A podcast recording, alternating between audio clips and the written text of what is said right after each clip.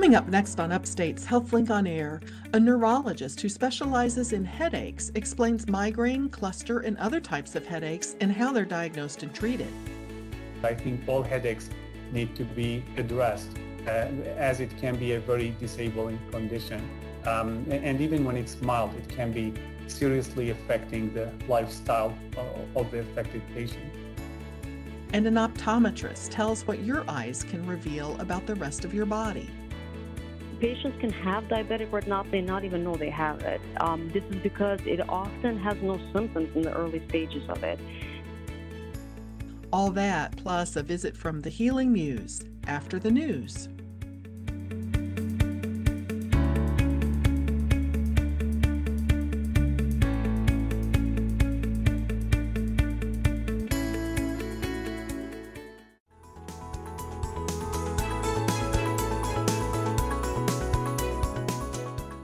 This is Upstate Medical University's HealthLink on Air, your chance to explore health, science, and medicine with the experts from Central New York's only academic medical center.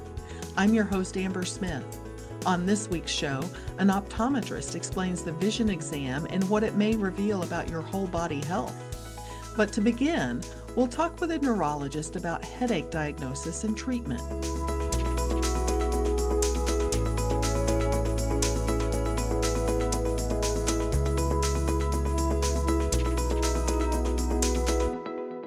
From Upstate Medical University in Syracuse, New York, I'm Amber Smith. This is HealthLink on Air. Headache is one of the most common medical complaints, and yet it can be a challenging condition for doctors to diagnose and manage. I'm talking with a headache expert today. Dr. Awss Zidan is an assistant professor of neurology at Upstate. Welcome to HealthLink on Air, Dr. Zidan. Thank you, Amber. I appreciate the chance to talk to your audience. In preparing for this interview, I visited the National Headache Foundation, where there's this long list of 30 different types of headaches, and I had no idea there were so many different types. I think most of us have heard of migraines, and I'm going to be talking with you at length about that. But first, I'd like to know more about some of the other types of headaches. So, to begin with, how does a person know whether their headache is a symptom of a serious problem? Um, that's a really good question, Amber, and it's it's actually uh, surprisingly it's not easy to answer. Um, headache can be uh, primary, which means it happens with no underlying disease, or secondary, which means it happens secondary to some underlying neurological disease. Um, uh, both of them can be disabling, both of them can be severe, um, and, and obviously it depends what the secondary disease um, that will determine the importance or the prognosis of, of that secondary headache. Um, so in, in uh, I think in short, we can say that um, all headaches are significant, and I, am going to be talking about this in detail today. Um, a headache should not be ignored. Um, headache should really be very uh, alarming if uh, if it happens suddenly um, if it's if it's in a person who's not used to having headache and they suddenly start having headaches, if it comes with other symptoms like let's say fever or coughing um, uh, or weakness or numbness, um, uh, blurred vision, um, um, I, I, think this is this is some of the uh, most important symptoms that come with it. Uh, or if headaches change in somebody who has headache for quite some time and then suddenly they have a change in their headache pattern uh, all of that will indicate that something probably will need to be looked at.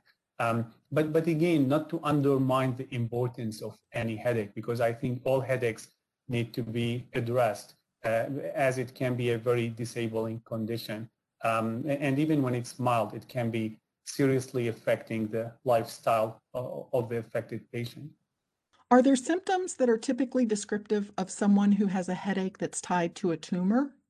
Um, I think uh, there are some there are some symptoms that can alert physicians toward the possibility of having a mass lesion in the brain as as as a cause for the headache.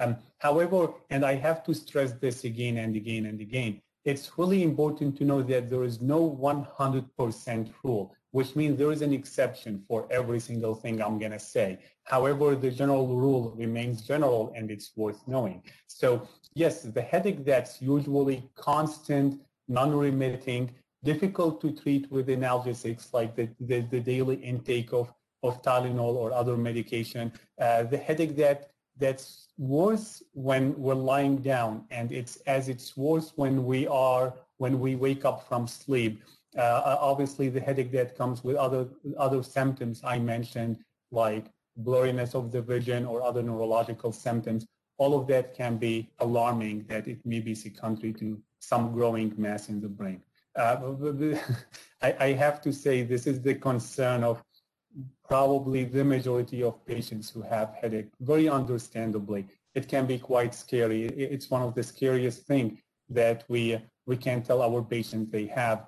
Um, however, it's quite uncommon. So if you're listening to this and you have headache, don't jump immediately to the conclusion it may be a brain tumor. Actually, that's quite, it's, it's really quite infrequent thing.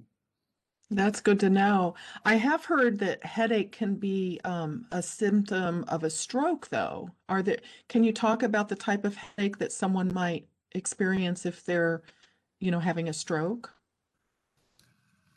Headaches that have been, there is a subset of headache disorders um, that have been secondary to vascular reasons. And by vascular reasons, we mean anything affecting the arteries or the veins in, in, our, in our brain. Now, these headaches, they share some common features and they are really important to know. It's actually one of the things that I, I kind of like make sure my residents know by heart every single time I'm quizzing them on headache because they, they can be quite important to identify in emergency setting. Um, these headaches tend to be thunderclap for the majority of them. And by thunderclap, we mean that the headache happens and reaches the peak very quickly. So by definition, it's within five minutes. However, if we're going to go to a, patient's experience, most likely patients are going to experience it as something that's just uh, as if it's a hammer that's immediately hitting them. Like they have no pain and the next second the pain is 10 out of 10. This is how most people describe thunderclap headache. And when when we have something of that urgency, the first thing we need to think about is that why did it happen?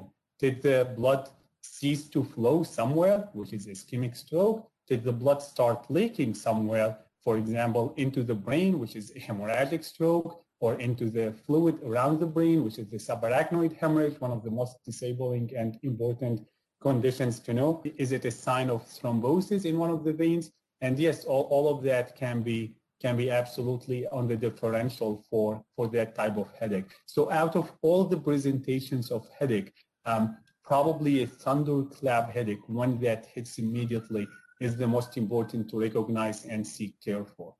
You're listening to Upstate's HealthLink on Air. I'm your host, Amber Smith, talking about headaches with neurologist Dr. Awss Zidan. Now, most people have experienced sort of a, a random headache from time to time. Is the two aspirin remedy still the best kind of remedy for that? I, am really smiling right now. I'm trying to answer that question. It's it's uh, um, here. I'm going to go to the point I made when we started this interview. Uh, headache is really an important. I, I mean, I, I don't know why it goes what in in the public knowledge like uh, in and the layman talk is that, oh, it's like a headache. It's nothing. Take two aspirin for it. I mean, headache can be extremely disabling. As I said, it can be, it can really affect lifestyle significantly. And I think any headaches need to be checked out. It's worth a conversation with your primary care. Probably nothing more than that most of the time, but it's worth alerting your physician that, that there is something nagging you. If the headache is infrequent, happens once a time, let's say because of stress, because of too much coffee, too little coffee, something like that. Is, is a little bit of Tylenol or aspirin good for it? Yeah, absolutely. Why not? If, if it works, there is no problem with it, as long as it's infrequent and nothing that that's that's kind of standing out um, every now and then. So, how do you go about assessing what's causing a person's headache? It all starts with history, just like everything in medicine. So we need to get a very clear description of, of the headache Um, I think one of the most important factors is that what makes the headache better, what makes it worse. I give special importance to this.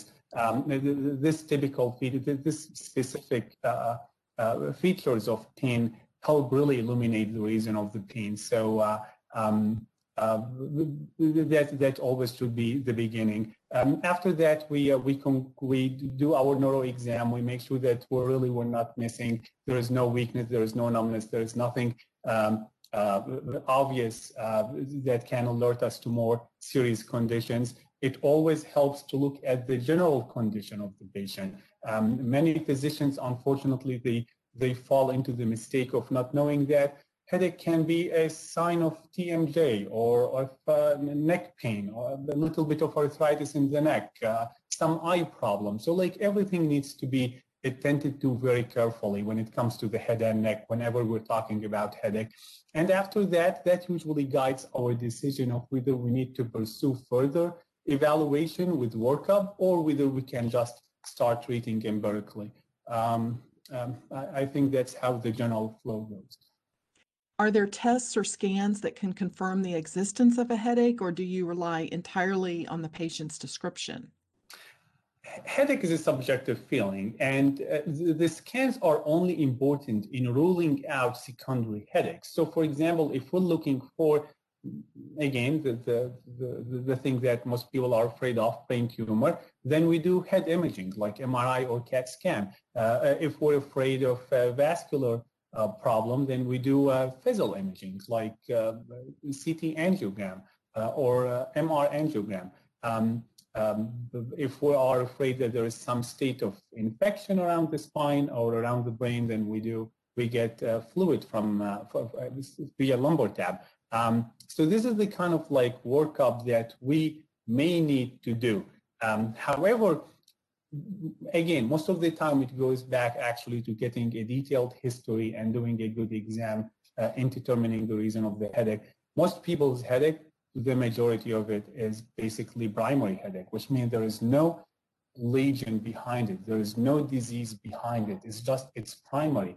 Um, and, and, under this, under this classification, uh, three headaches are quite common. Migraine, which is the most common by far, tension headache, and then another category which is trigeminal headaches such as cluster headache. Um, um, and, and, again, there are no tests to determine these diagnoses. There are no tests to say, oh, this patient has a migraine or it has a tension headache or that one has a cluster headache. It all comes back to having a good history um, and getting a detailed description.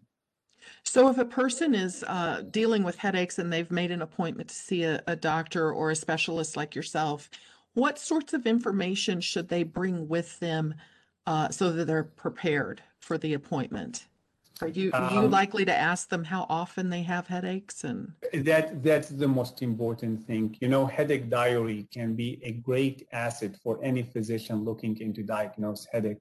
Now, some people have really good memory and they have very good uh, they, they, they are naturally good in describing their headache, uh, which is a blessing. That, that's really good.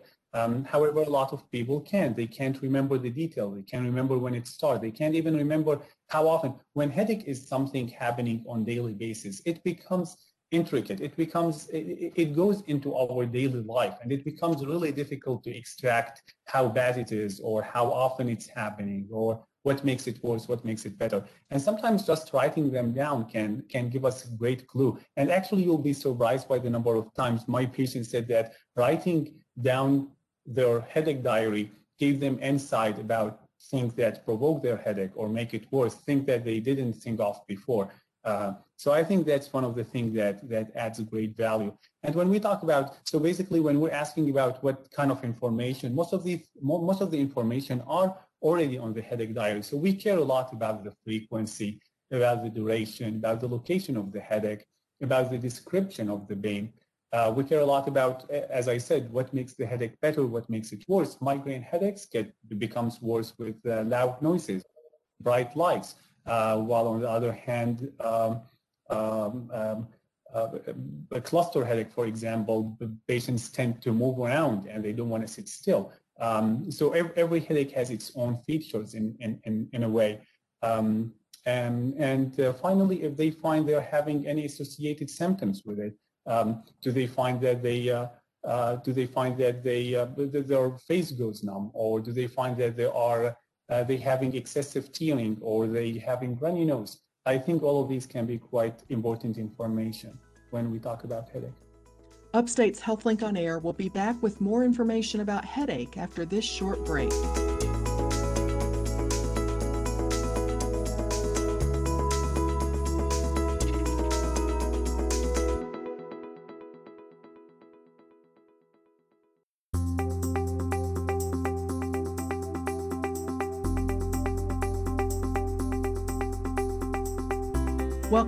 HealthLink on Air. I'm your host, Amber Smith, here with Dr. Awss Zidan.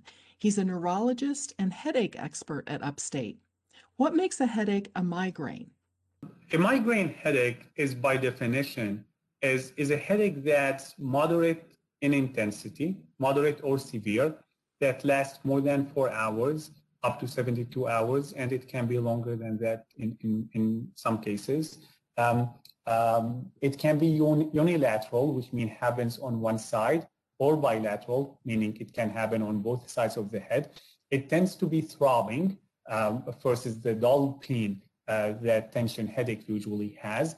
Uh, so throbbing like like the patient feels it as a heartbeat or or as as uh, uh as pulsating uh, pain. Um, um, it tends to, and that's I think one of the most important features, it tend to get better with lying still. So they, they prefer to stay still. They prefer to lie down uh, during their migraine attacks. And I think, again, I can't stress that enough. I think that's one of the most important features of migraine. Um, and typically, migraine headache can come with some, uh, some symptoms uh, associated with it, specifically nausea and vomiting. Nausea is extremely common with migraine. Um, it also can bring some light sensitivity and noise sensitivity. Um, actually, it can bring sensitivity to anything, light, noise, smell, even light touch, uh, motion. Uh, they will be excessively sensitive to any movement. Um, and all of that falls into the category of migraine.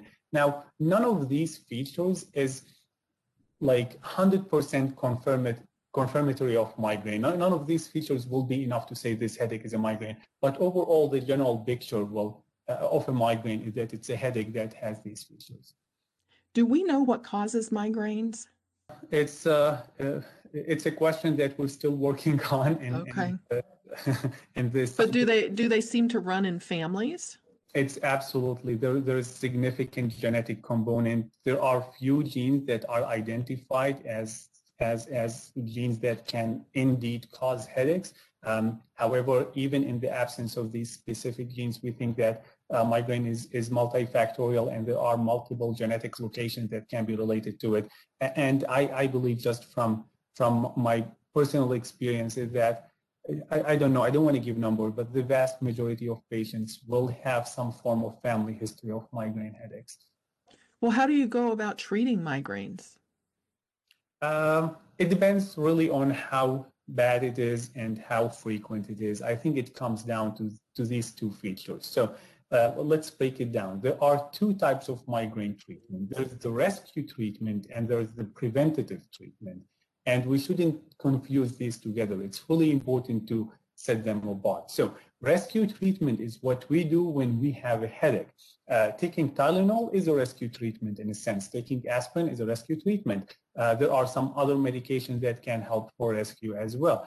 Preventative treatment is what we do to prevent migraines from happening. So our goal is not to stop a single attack, but to make them less frequent. Now, in general, and of course, every rule has an exemption.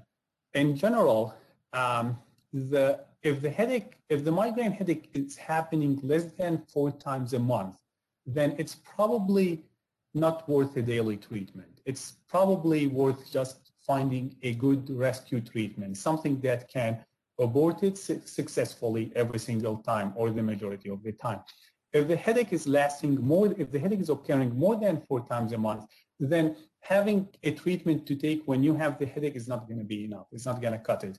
And you want to probably have something either on daily basis or some other form of preventative therapy that you can use to make the headache less frequent, hopefully bringing the frequency to less than four.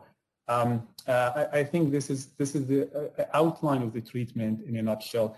Again, there are definite exceptions to that. Let's say somebody has one headache a month that's extremely debilitating. Take them to the ER every single time. I mean, we that's probably worth preventative therapy as well. So, but the general rule is is is the number of four, I would say. Do patients outgrow migraines, or is there any way to do away with them entirely? My, migraine is is the uh, as many patients know is is very hormonal. Uh, it tends to happen in female more commonly than male, and even when it happens in female, it tends to follow a certain hormonal changes. So it's more common around the area around the times when there are hormonal changes. Um, so uh, which is the reason why it starts when when uh, women hit puberty it's the reason why it's common after delivery when all the hormones start coming down. Uh, it's the reason why it's common uh, around menopause when the hormones are not stable. Um, aside from that, after menopause, things tend to calm down for some patients. Not for all of them, but definitely some of them are going to have, because the hormones are not going to start going up and down uh, every every cycle, and that will help somehow reducing the frequency of the headache and sometimes eliminating it completely. Um, we never outgrow the genetic predisposition to have a migraine. So migraine, as I said, is in, in, in uh, by all means, it's a genetic predisposition. We are predisposed to perceive pain in the head and to become sensitive to touch, pain, light, noise, smells, and everything. And that's, that's in our genes when we have it. So we never outgrow that predisposition, but we may outgrow the frequency of the migraine. It may become much less frequent or, or even like stop occurring altogether. Well, let's talk about cluster headaches. How do they differ from migraines? Cluster headache is a group of, uh, is within a group of headaches that now we classify as trigeminal autonomic cephalgia. It's, it's a complex name, so let me break it down. Trigeminal means it has to do with the trigeminal nerve, which is the fifth nerve. Cephalgic, uh, autonomic means has to do with our autonomic system. And the autonomic system is the system that controls our bodily function, like tearing, secretions, the pupil size, uh, the, the, dilatation of the blood vessels, um, and, and, stuff alike. Um, cephalgia obviously mean headache. So uh, in, in a nutshell, trigeminal autonomic cephalgia include multiple types of headache. The most common one of them is cluster headache. Um, these headaches tend to be on the same side. So they tend to be unilateral, which meaning happening on one side, and not only unilateral, but strictly unilateral, meaning that they happen on the same side and they do not cross to the other side. Again, of course, there are some exceptions, but usually that's the situation. Um, the cluster headache tends to be around the eye, it's extremely uh, severe, uh, very painful. Um, it's one of the most painful pain experiences uh, a human being can can endure. Actually, um, uh, it it tends to come with strong autonomic features. And again, if I am to explain autonomic features, I will say it's like tearing, like having a runny nose, a feeling that the ear is blocked, um, having uh, redness around the eye or in, on the eye itself, uh, having the eyelid droopy a little bit, having changes in the diameter of the pupil, and all of that happen because the autonomic system in the brain uh, becomes affected during a, a cluster attack.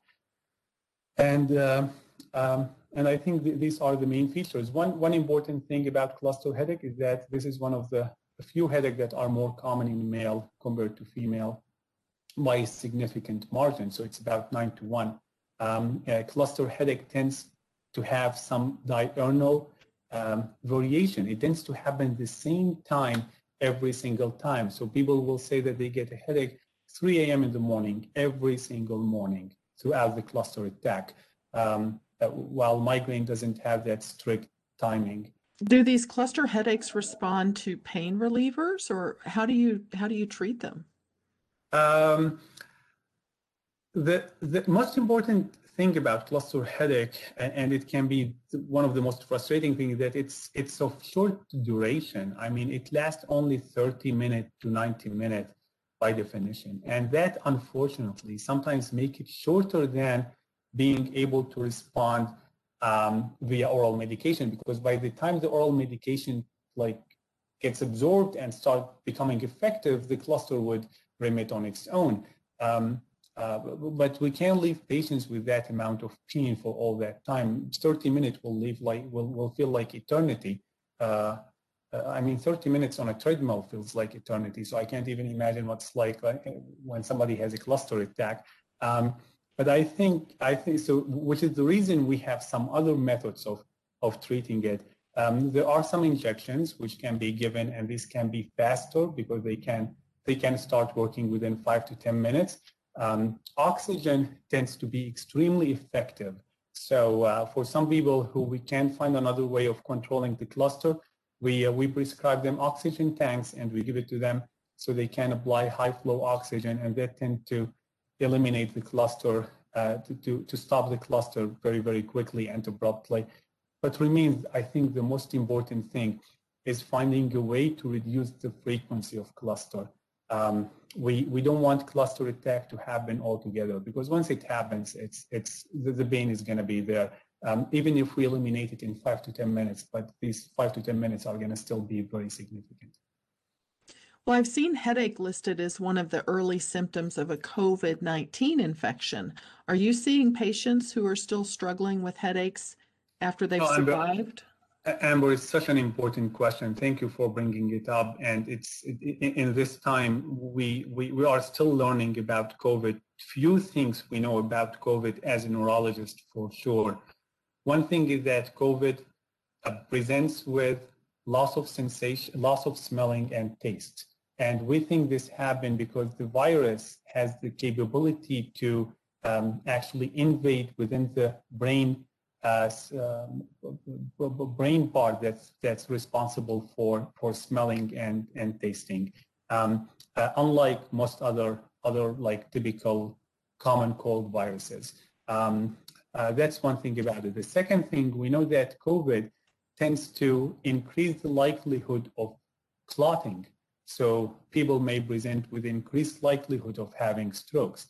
Now, these two features are the most important when we discuss the neurological effect of COVID. Headache is by far one of the most common presentations of COVID. Uh, it usually comes with the other features like the malaise, the fatigue, the, uh, the, the, fever that doesn't respond to, to Tylenol, uh, the, uh, the, the, loss of smell and the loss of taste. Uh, there have been multiple studies trying to, to look specifically at the headache features and uh, there have been like a few big studies actually and, and few big surveys about the type of headache. I don't think anything very, very specific came out of them that can be, that we can say, yeah, this headache definitely sounds like COVID. But actually, most of what we found is that COVID headache can be uh, usually as, as both sides. It's not on one side like a migraine headache would be. Uh, it's usually uh, um, severe pressure, dull, achy. Um, uh, however, it can be throbbing at times, so that wasn't very helpful. Um, it's uh, it tends not to respond to break, like regular over-the-counter analgesics. Uh, so again and again, people reporting that uh, their everyday headache or like their, uh, their, their usual headache, the one they get once in a blue moon, uh, that would go away with Tylenol. This one usually wouldn't. Um, and it uh, it comes with other COVID symptoms, mainly the loss of smell and the loss of taste. This actually, this specific feature is the biggest indicator that the headache is COVID related. And so it sounds like there's still a lot of research into what this all means. I think it's going to take us years looking into how COVID affects the nervous system and how it affects the different diseases. Uh, one thing, for example, that uh, I've seen from, from many of my patients, which is really we don't have a lot of data on, is that people with migraine, when they get COVID, like they go into that period of having really severe headaches, severe migraine headaches with all migraine features that stay for way longer than average. Um, and again, we still we know very little about that. Uh, thankfully, most of them so far, I mean, I, I think the majority of my patients have recovered uh, reasonably and well. Um, but I'm pretty sure if we look in, in a bigger scale, we're going to find uh, that there's been some debilitating headaches as a result of COVID. Well, let me ask you in general, how common is it for headache patients to become depressed? This question has many facets to it. Uh, the relation between pain and depression has been recognized long ago. And, and it's, uh, it's one of the major things that physicians will investigate when patient comes with chronic pain. Um, at, at the same time, the relation between headache and, and depression doesn't mean that one of them caused the other. We shouldn't look at headache as a result of depression. We should look really into headache and try to treat it to the best we can. Um, I, I, think, unfortunately, many people fall into the mistake of, of like putting their headaches on depression or stress of the life or having too many, having to work too many hours or a busy family or stressful events. And yes, all of that can play a role in headache. But yet, that should not be an excuse for the patient or for their providers to say that, I mean, this is what it is. Uh, no, actually, it's not. We have to treat, we treat patients to improve their lifestyle we don't treat them we don't change their lifestyles. We we want to we want to keep them active. We want to i mean people are going to go to work. They're going to be stressed in work no matter what we do. And we should give them most attention we can to treat any symptoms that come out of this stress. Um, so so yeah i mean i think it's pretty common for any chronic pain not only headache but for any chronic pain if it goes untreated to become accompanied with significant depression. Um, uh, I think depression needs to be treated and the chronic pain needs to be treated as well. There are, however, a few things worth mentioning. Uh, a triad of depression, tension headache, and fibromyalgia is pretty common. Um, uh, and we, we know that treating like these three conditions should actually come together uh, because treating one of them will affect the other two. Uh, so we, we tend to look at the whole picture every single time we see them. Um, uh, um, but as I said before, um, we depression is not going to cause migraine headache. Depression may make migraine headache worse, but migraine headache need to be looked at and need to be treated appropriately. Um, uh, yes, depression can be, depression in general can reduce our threshold to any pain. And that's true when it comes to low back, to neck, and of course to headache. Migraine is reduced threshold to head pain. So migraine, they are very sensitive and anything will provoke a headache. And, and yes, the, the two combined together is probably not a good combination, uh, definitely not in, in favor of the patient. Um, but, but these are these are separate many times and we they need to be looked at separately many times. Well, this has been very informative. I thank you, Dr. Awss Zidan. He's an assistant professor of neurology at Upstate. I'm Amber Smith for Upstate's podcast and radio talk show, HealthLink on Air.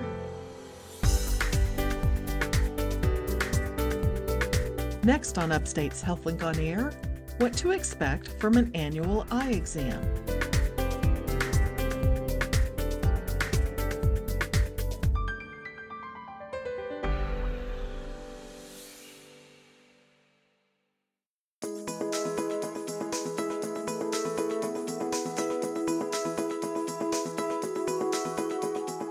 Upstate Medical University in Syracuse, New York, I'm Amber Smith. This is HealthLink on Air.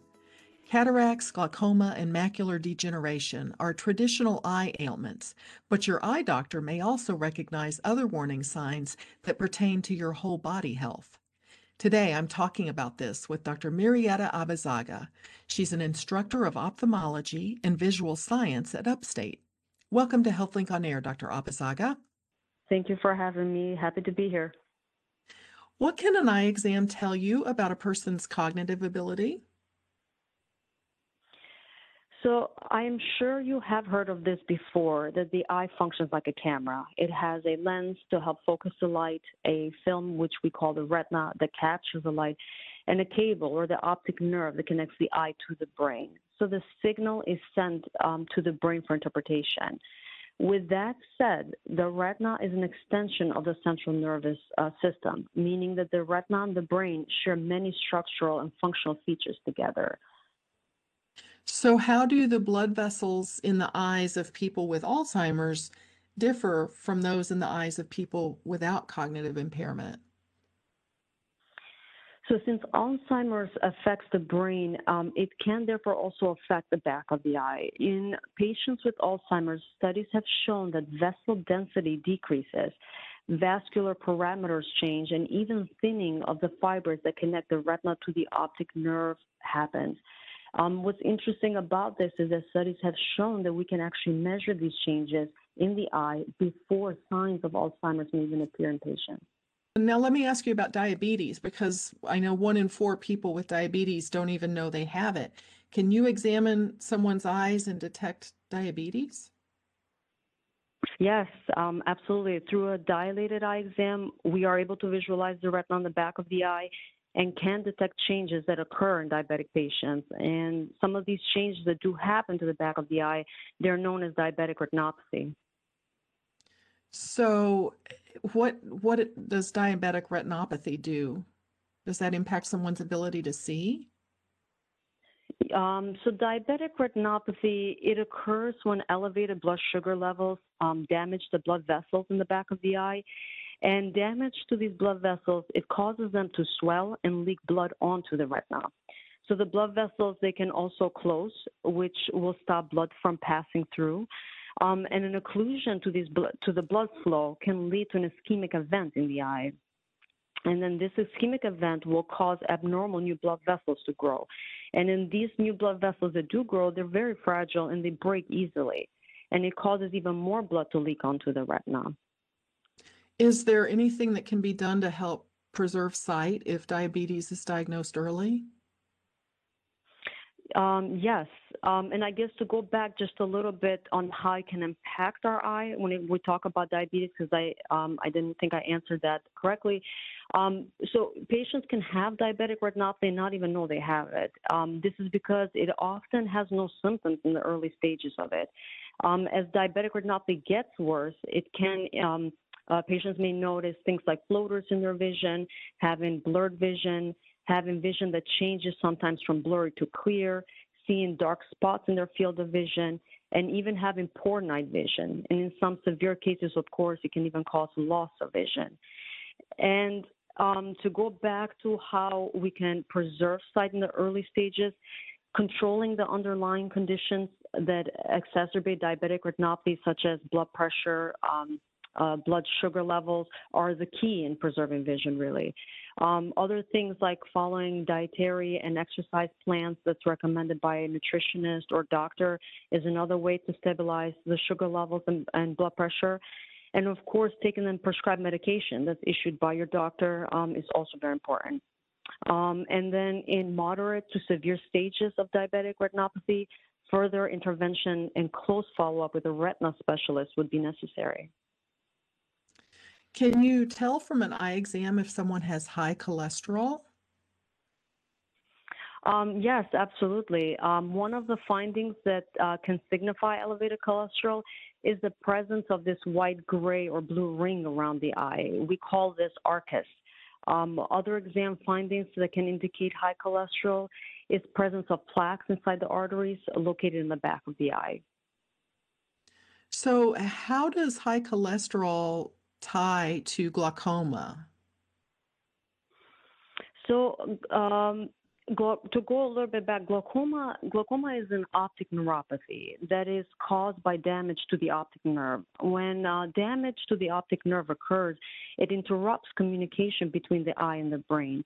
Um, glaucoma has different mechanisms of how it happens, but we focus mainly on eye pressures being one of the main factors that we can control. And what I mean by control, in the sense we can manage through uh, medical therapy, through laser procedures, or even surgery. Um, eye pressure, it has to do with fluid that is being created inside of our eyes and, it, uh, and its rate of how fast it drains out of the eye. In some cases, either the fluid inside the eye cannot drain fast enough or there is a complete blockage of our drain um, system, not allowing the fluid to flow. Other ways in which the optic nerve can damage is based on how much blood supply gets to the optic nerve. In this case, patients with elevated cholesterol can have an increased risk for glaucoma. Buildup of cholesterol inside the arteries can lead to stiffening of the arteries, which would decrease the blood supply to the optic nerve and therefore can damage the nerve in that matter. So it is important to know about high cholesterol. If someone has an overactive thyroid, what might that do to their eyes? So, the thyroid gland makes hormones that help regulate many of our body's functions, such as our metabolism. Graves' disease is a condition that affects the thyroid gland, causing an overproduction of these hormones. When Graves' disease involves the eyes, it affects the muscles and tissues surrounding the eye, which can lead to bulging of the eyes. You're listening to Upstate's HealthLink on Air. I'm your host, Amber Smith, talking with Upstate optometrist Dr. Mirjeta Abazaga. Now, we've talked on HealthLink on Air before about stroke symptoms, um, sudden numbness, confusion, severe headache. But what can you tell us about vision changes that signal an oncoming stroke? So, um, some symptoms that may be associated with an uncommon stroke um, can be temporary dimming of vision, usually in one eye or both eyes, and it usually happens over a few seconds. And another symptom may be double vision. So, if, if someone has sudden vision loss, that would be an emergency, right? Absolutely. Um, there are many reasons that can cause vision loss, but sudden painless vision loss um, when that happens, stroke is one of the highly differentials. You should seek immediate medical attention if this should happen. What happens to the eyes during a stroke typically? So there is a good communication between the eye and the rest of the body through the vast network of blood vessels and nerves. During a stroke, there is an interruption of blood flow to certain parts of the brain. Um, same situation applies to the eye. The interruption of blood flow will cause um, loss of oxygen to tissues in the eye, and therefore can cause loss of vision or temporary, meaning loss of vision, temporary or even permanent. Uh, someone who has survived a stroke, I wanted to ask, are they at increased risk for visual problems? And is there anything an eye doctor needs to know ahead of time about the patient? Yes, yes. So for doctors, it is important to know when the stroke happened. Um, uh, if underlying um, conditions that cause a stroke, like high blood pressure, diabetes, high cholesterol, if those are under control. Um, knowing changes to their medical regimen, like taking, let's say, blood thinners, and how the stroke is impacting their, over, their overall patient's activities of daily living are just as important. Um, a large portion of the brain is dedicated to vision and therefore there is a high likelihood of strokes affecting vision. In many patients, um, they may end up with permanent double vision and some peripheral vision loss, depending on the severity of the stroke that happened. Okay. Let me ask you about a person who complains about dry eyes, light sensitivity, and night blindness. What might those symptoms point you toward? Um, with such symptoms, I would think about vitamin A deficiency. Vitamin A, what does that do for our eyes? So, vitamin A is actually an important part of our eyes function. Um, in order for our eyes to observe the full spectrum of light, it requires a certain pigment um, to be produced um, so that the retina can work properly. If vitamin A um, is low, it interrupts the production of these pigments to the back of the eye, and then it would lead to these symptoms of night blindness, dry eye, and light sensitivity. Interesting. Uh, I'd also like to ask you about the connection between Lyme disease and what might be visible during an eye exam. Yes. So the eye findings they vary depending on the stage of the disease. Um, most common uh, presentation is usually conjunctivitis, which is a red eye with possible discharge, um, which can cause some light sensitivity and mild swelling near the eyelid. But as the disease progresses, it can involve even deeper structures of the eye um, to lead to inflammation inside of the eye, known as uveitis. Um, this usually presents as a red, achy eye with sensitivity to light, blurred vision, and even floaters. But as the disease continues to progress, it can involve multiple cranial nerves that control the muscles of our eyes and face. Um, and then this would lead to weakness of the eye muscles to cause double vision as well as drooping of the face. Um, and in late stages, it can even cause scarring to the cornea, which is the most superficial part of the eye. I had not realized that Lyme disease, that, uh, you know, conjunctivitis could be a symptom of that. So that's something that might appear early in the disease. Yes, yes, usually. Does Lyme disease then have the ability to do lasting damage to a person's vision? Um, yes, it can. Um, as mentioned earlier, based on the disease process and the course it's going through and what specific structures of the eye is affecting, it can absolutely be devastating to vision. Should someone who is diagnosed with Lyme disease, should they set up an appointment to see an eye doctor? Absolutely. A patient can see an ophthalmologist or an optometrist. Um, with a condition, with this condition, patients will require to undergo a complete systemic um, uh, neurological and an ocular examination to see what's going on, since it, it can involve multiple systems. What should people expect from an annual eye exam? We're all told to get annual eye exams, but what what can you tell us that would help us prepare for them? So usually for an um, annual eye exam, we are checking to see how your vision um, is functioning, um, and then we we do check, for example, for prescription for glasses if they're required to help improve your vision, and then we are checking for things like eye pressure to make sure there's no um, glaucoma involvement, and then we dilate the eyes um, using certain drops so that we can visualize the back of the eye, the retina um, to get a better understanding of the overall eye health. And um, with the dilation part, it can make the eyes a little bit sensitive to the light um, after you're dilated, and it takes a few hours for the dilation to reverse.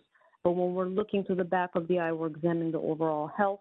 Um, and then after the dilated exam, depending on what we see, we can determine as far as when do we follow up with patients appropriately. And do you recommend annual eye exams for adults, or at what age should you start getting annual eye exams?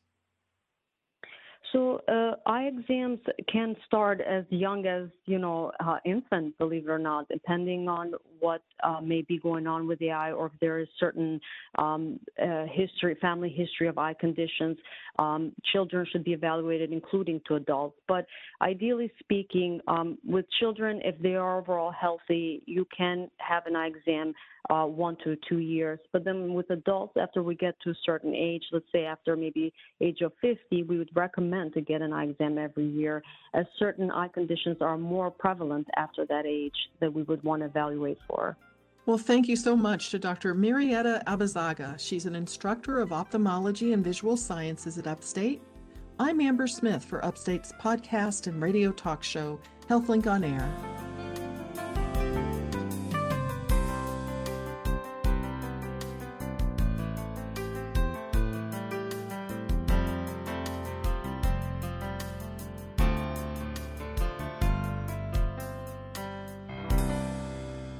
And now, Deirdre Neilen, editor of Upstate Medical University's Literary and Visual Arts Journal, The Healing Muse, with this week's selection.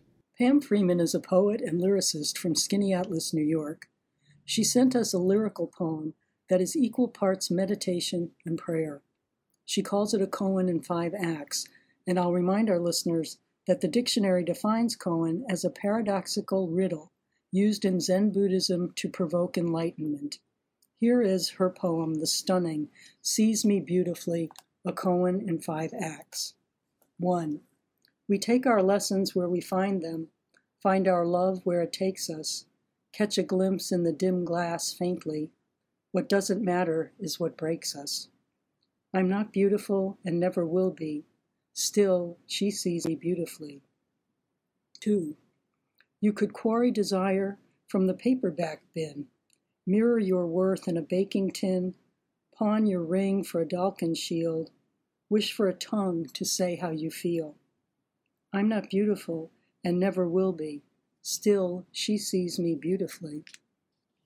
Who saves the rescuer from himself, who steals the treasure the thief hid too well, Who hears the secret the thunder tells? Who sells the pilgrim a roadmap to hell? Now share a cup with one accord, bear a blessing you can't afford, declare a gospel of just one word, spare the outlaw who guards the herd. I'm not beautiful and never will be, still she sees me beautifully. 4. The music will heal what it understands. The plague will be passed among clapping hands. The rhythms will guide our leaderless band as we dance until we're too weak to stand. Then the veil will lift to reveal yet another. The shadow will yield the night's true color. The glass will unseal the reflections it covers. God, the mother, sister, lover. I'm not beautiful and never will be. Still, she sees me beautifully. 5. Giver, receiver, destroyer, believer, explainer, complainer, sneak and seeker, crooning lullabies, lies. She commands the tides, labors and lusts, has her own past, surprise, honors and shames, afflicts and sustains, breathes in the space between body and name, knowing all, knowing best, almighty pest, drowning her litter of souls in her flame. No, I'm not beautiful and never will be. Still, she sees me beautifully.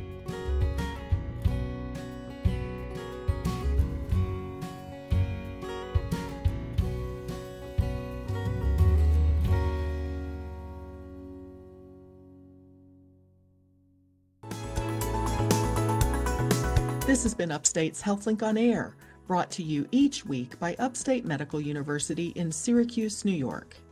Next week on HealthLink on Air, living donor kidney transplants. If you missed any of today's show or for more consumer health podcasts, visit our website at healthlinkonair.org or do a podcast search for the phrase HealthLink on Air.